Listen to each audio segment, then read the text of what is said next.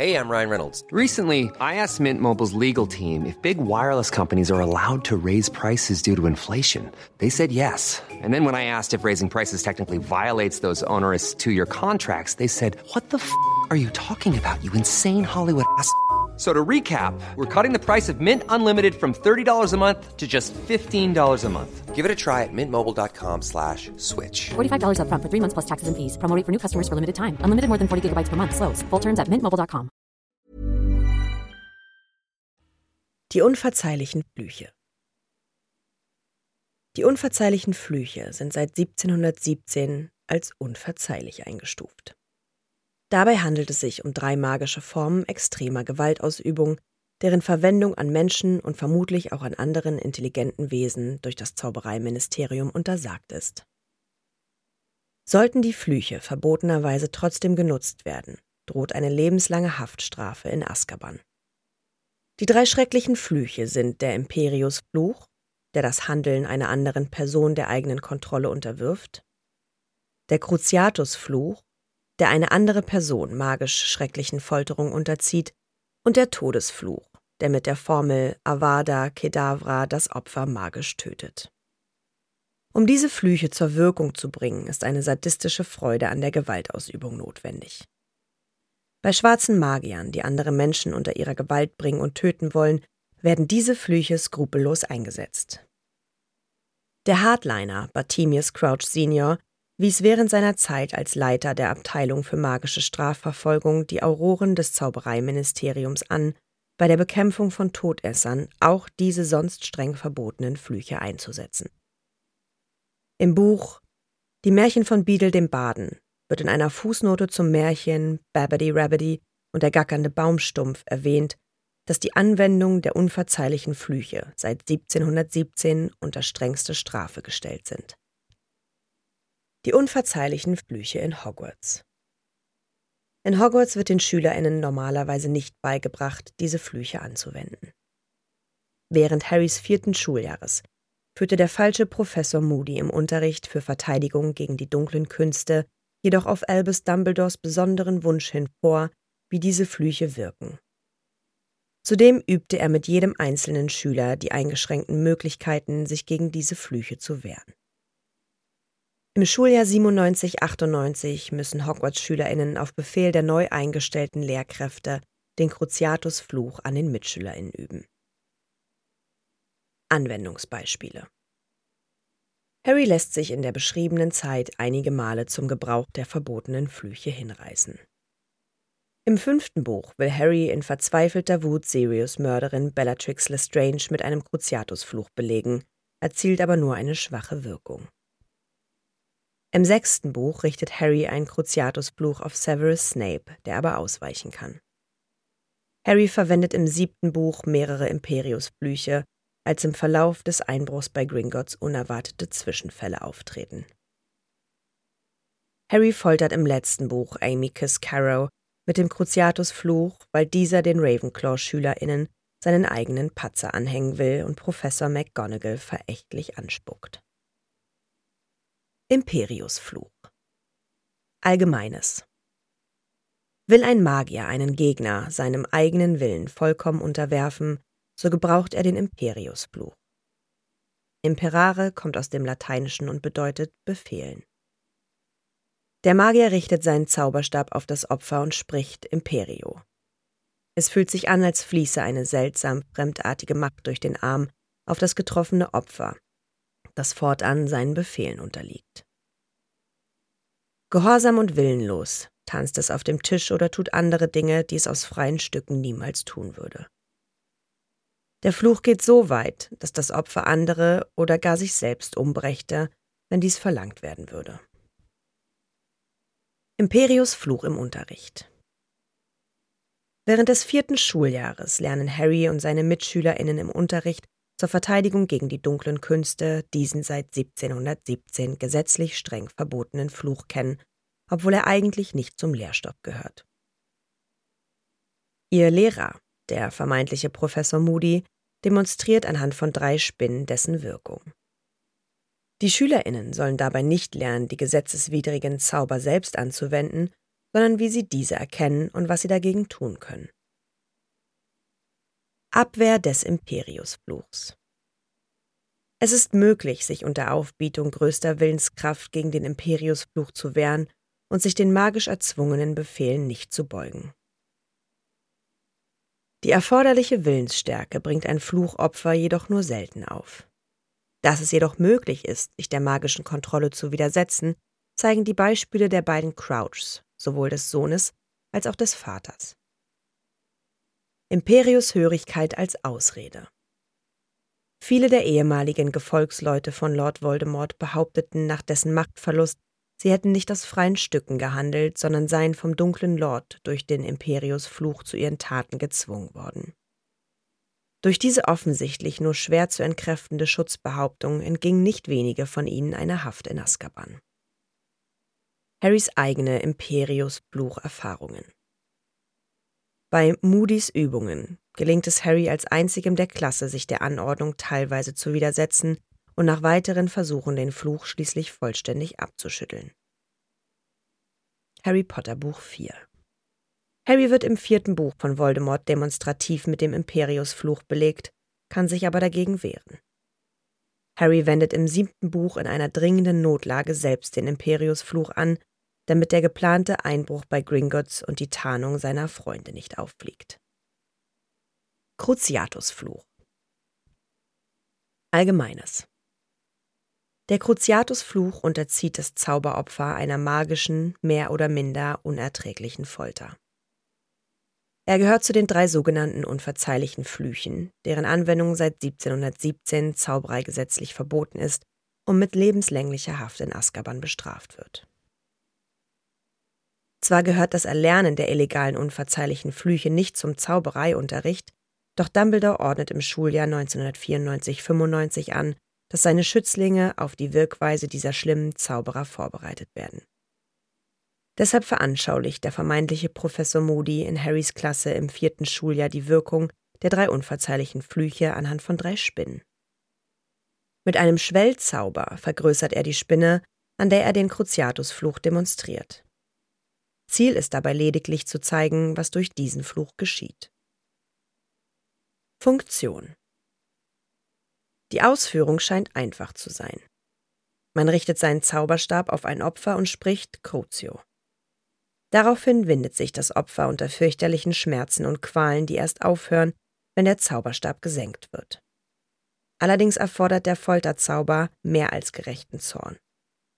Nur wer seinem Folteropfer wirklich Qualen zufügen will und sadistische Freude daran hat, es leiden zu sehen, bringt die richtige magische Energie für einen gelungenen Folterfluch zustande.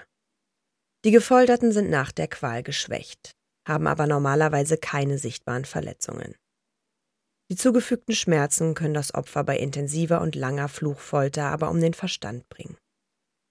So geschehen im Fall von Nevilles Eltern, Alice und Frank Longbottom. Gegenzauber.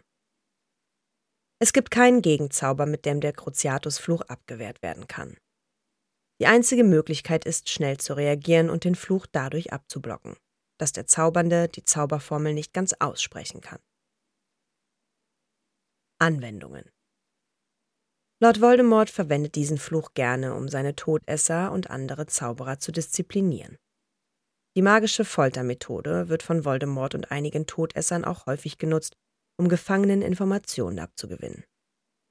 Im fünften Buch hält Harrys erster Folterfluch nicht lange an, weil Harry nicht die richtige bösartige Energie, sondern bloß einen verzweifelten Zorn gegen Bellatrix Lestrange empfindet. Wirkungslos verpufft Harrys nächster magischer Folterversuch im sechsten Buch, weil Severus Snape den Zauber rechtzeitig abblockt. Der Zauberstabmacher Ollivander wird von Voldemort im siebten Teil mit dem Cruciatusfluch bestraft. Im selben Buch wird Hermine von Bellatrix Lestrange gequält. Dass Harry tatsächlich einen der unverzeihlichen Flüche anwendet, erklärt Joanne K. Rowling in einem Interview damit, dass er eben kein Heiliger sei, sondern angesichts solch übler Praktiken ausrastet. Im Film Fantastische Tierwesen 3, Dumbledores Geheimnisse, foltert Geller Grindelwald den Nomai Jakob Kowalski. Todesfluch. Allgemeines. Der mit dem Zauberspruch Avada Kedavra ausgeführte Todesfluch ist einer der drei unverzeihlichen Flüche, deren Anwendung seit 1717 zaubereigesetzlich strengstens verboten ist und mit lebenslänglicher Haft in Azkaban bestraft wird. Die Anwendung des Todesfluchs gehört selbstverständlich nicht zum Lehrangebot von Hogwarts. Trotzdem lernen Harry und seine MitschülerInnen den Fluch im Unterricht kennen. In Absprache mit dem Schulleiter Albus Dumbledore demonstriert der vermeintliche Professor Moody die Wirkung des verbotenen Fluches an einer Spinne. Dabei kann er der Klasse aber lediglich Ablauf und Folgen dieses Fluches verdeutlichen, ohne konkrete Abwehrtechniken einzuüben. Funktion Wenn Hexen oder Zauberer einen Gegner ermorden wollen, richten sie ihren Zauberstab auf ihr Opfer und sprechen die Worte Avada Kedavra. Steckt eine vernichtende Energie hinter diesem Zauberspruch, so bewegt sich ein grüner Lichtblitz auf das Opfer zu. Dieser Lichtstrahl ist tödlich. Wenn er jemanden trifft, so stirbt der Getroffene augenblicklich ohne äußerliche Zeichen von Gewalteinwirkung. Prallt er auf einen Gegenstand, so wird dieser zerstört. Wird der Todesfluch dagegen ohne eine ernstzunehmende Tötungsabsicht ausgesprochen, so verpuppt er wirkungslos. Da man keine Zeichen von Gewalteinwirkung findet, ist es für Muggelärzte unmöglich, die Todesursache festzustellen. Gegenzauber und Abwehrmöglichkeiten. Kein bekannter Gegenzauber kann die Wirkung des Todesfluches aufheben. Der tödlichen Wirkung des Fluches entgeht nur, wer nicht von den grünen Blitzstrahlen getroffen wird. Folgend sind einige Faktoren aufgezählt, wie man dem Fluch entgeht. Schutz hinter Gegenständen. Solide Gegenstände, wie etwa Statuen, kann der Avada Kedavra Fluch nicht durchschlagen, sodass man hinter solchen Gegenständen vor ihm geschützt ist. Um rechtzeitig in Deckung zu gehen oder ein massives Hindernis heraufzubeschwören, reicht die eigene Reaktionszeit normalerweise aber nicht aus. Vorausschauende fremde magische Hilfe kann jedoch wirksam sein. Abwehrende magische Umstände Im Verlauf der Harry Potter Bände wird verschiedentlich gezeigt, dass noch einige weitere magische Energien den Todesfluch unwirksam machen können. Phönixmagie wird ein Phönix von dem Fluch getroffen, so stirbt er, wie jedes andere Lebewesen auch. Da es aber in der Natur des Phönix liegt, aus seiner eigenen Asche wiedergeboren zu werden, kann der Fluch ihm letztendlich nichts anhaben. Wenn ein Phönix sich auf diese Weise opfert, so wird das eigentliche Opfer gerettet. Verschwisterte Zauberstäbe Prallt der Todesfluch unterwegs auf einen entgegenkommenden gegnerischen Zauber, so setzt er sich normalerweise gegen ihn durch. Anders funktioniert es bei verschwisterten Zauberstäben mit Zwillingskernen. Solche Zauberstäbe kämpfen nicht gegeneinander. Stattdessen verbindet sich die magische Energie beim Zusammentreffen ihrer Zauberer zu einem Priori Incantatem, bei dem einen der Zauberstäbe Schattenbilder seiner letzten Flüche reproduziert. Der abgesandte Todesfluch wird in diesem speziellen Fall neutralisiert und verliert seine eigentliche todbringende Wirkung. Horcrux-Magie Trifft der Todesfluch ein Opfer, das sich durch ein Horcrux unsterblich gemacht hat, so kann er das getroffene Opfer nicht ganz töten. Bei Auftreten des grünen Lichtblitzes wird zwar dessen Körper getötet, aber die Seele bleibt im Horcrux erhalten. Die entleibte Person kann dann durch entsprechend schwarzmagische Machenschaften wieder einen handlungsfähigen Körper erlangen. Schutz durch ein geopfertes Leben. Wenn eine magische Person ihr eigenes Leben opfert, um eine andere Person zu schützen, so lebt dieser Schutz im Blut des Geretteten weiter. Elderstabmagie Der übermächtige Elderstab ist dazu verzaubert, für seinen wahren Gebieter loyal zu kämpfen und jedes Duell für ihn zu gewinnen. Richtet ein anderer Zauberer den Elderstab gegen dessen richtigen Gebieter, so führt dieser die ihm aufgetragenen Angriffszauber nur abgeschwächt aus. Sollte sein anerkannter Gebieter andere magische Aufträge erteilen, so fühlt der Elderstab sich diesen verpflichtet, selbst wenn sie nicht direkt an ihn gerichtet sind. Weitere Faktoren, die einen Todesfluch unwirksam machen, betreffen dessen Absender und können vom Opfer nicht beeinflusst werden. Bei diesen und all den aufgezählten magischen Abwehrmöglichkeiten handelt es sich um äußerst komplexe, wenig bekannte und nicht gezielt anwendbare Magie. Dass Harry als Baby und als Jugendlicher mehrere Todesflüche Voldemorts überleben konnte, verstehen deshalb auch rückblickend nur sehr wenige Hexen und Zauberer. Anwendungen in den Büchern Voldemort tötet James und Lily Potter mit Hilfe des Todesfluches. Tom Riddle wendet diesen Fluch gegen seinen Vater und seine Muggelgroßeltern Thomas Riddle und Mary Riddle an.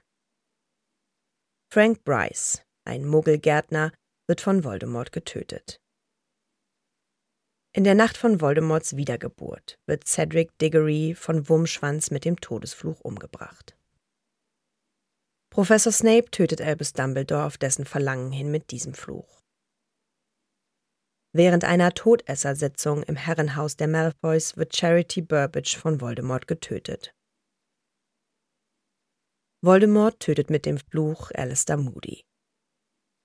Dass Voldemort sich bei seiner Wiedergeburt Harrys Blut nahm, machte Lillys Opfertod noch bedeutsamer, denn Lillys Schutzabsicht für ihren Sohn floss von da an in den Adern des schwarzen Magiers. Sein Todesfluch konnte deshalb Harrys Körper nichts tun, sondern lediglich den Horcrux seiner eigenen Seele in Harry treffen. Der zurückprallende Todesfluch tötet Voldemort letztlich selbst. Anwendung in den Filmen in den Harry Potter-Filmen setzen die Charaktere diesen verbotenen Fluch schneller und ungehemmter ein. Im Film 2 möchte Lucius Malfoy den Fluch gegen Harry Potter einsetzen, kann den Zauberspruch aber nicht zu Ende bringen, da Dobby ihn mit Hilfe von Hauselfen Zauberkraft unterbricht. Im Film 5 richtet Bellatrix Lestrange diesen Fluch gegen ihren Cousin Sirius Black, während sie im Buch einen Zauber mit einem roten Lichtstrahl verwendet. Zum Begriff Avada Kedavra. Der ursprüngliche Allerweltszauberspruch Abracadabra ist eine alte aramäische Zauberformel gegen Krankheiten, die wörtlich bedeutet, möge es vernichtet werden. Wie Joanne K. Rowling ihren Fans beim EBF am 15. August 2004 erklärte, verdrehte sie diesen vernichtenden Zauberspruch eigenmächtig, sodass in ihrer magischen Welt dieser Zauberspruch nicht zur Zerstörung von Krankheiten, sondern zur Vernichtung lebendiger Wesen oder Gegenstände eingesetzt werden kann. Na, ihr kleinen Hexen, Zauberer und Muggel? Alle Infos und Links zur Folge findet ihr in den Show Notes. Der Podcast erscheint unter CC-Lizenz. Produziert von Schönlein Media. Gelesen von mir, Anne Zander.